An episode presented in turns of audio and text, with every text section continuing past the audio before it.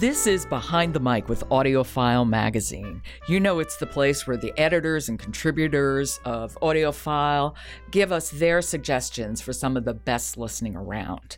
And with me for this week, with his own unique perspective, is contributor Jonathan Smith. Hello, Jonathan. I have you for the whole week. Hooray! I'm so glad you're happy about that. I am thrilled to be here and looking forward to uh, a, a week of very interesting listen. Okay, so how are you starting us off, sir? we are going to start with a book that I guess the, the lazy way to define it would be it's a thriller.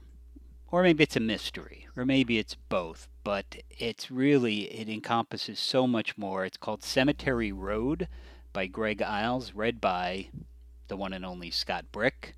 Uh-huh. I will start by saying Scott Brick could read anything, I think, and I would find it incredibly good.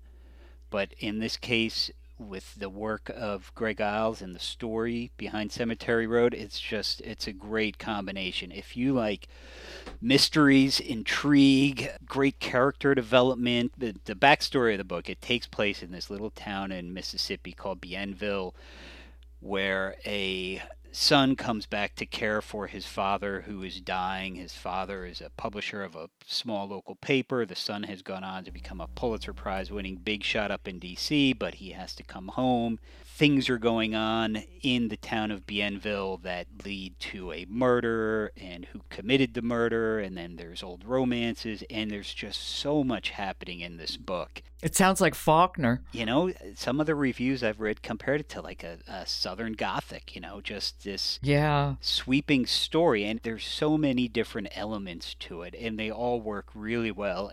When I listen to Scott Brick read something, I I almost feel like I'm watching a movie. Mm. I mean, he just takes on the lives of these characters that it's it's a it's a gift really. Yeah. Let's take a listen to the clip and you tell me if this wouldn't make you want to listen to the whole book. Okay, here we go. This is Cemetery Road by Greg Iles, read by Scott Brick. My name is Marshall McEwen. I ran away from home when I was 18. It wasn't Mississippi I was running from. It was my father. I swore I would never go back.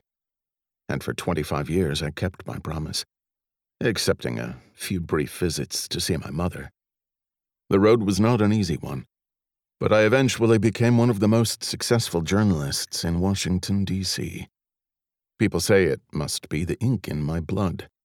My father was a legendary newspaper editor and publisher in the 1960s. The conscience of Mississippi, the New York Times called him.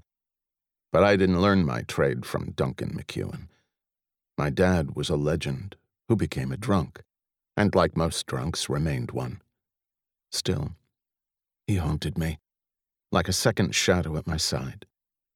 So I suppose it was inevitable that his death would be the thing that brought me home. Yes, that is a very that's that's a an opening that would grab me. Yeah, and he's setting the stage there.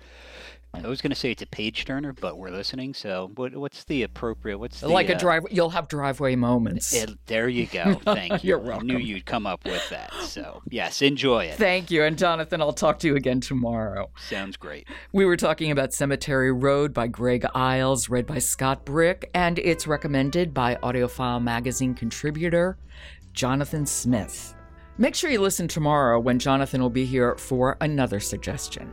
This is Behind the Mic with AudioFile Magazine.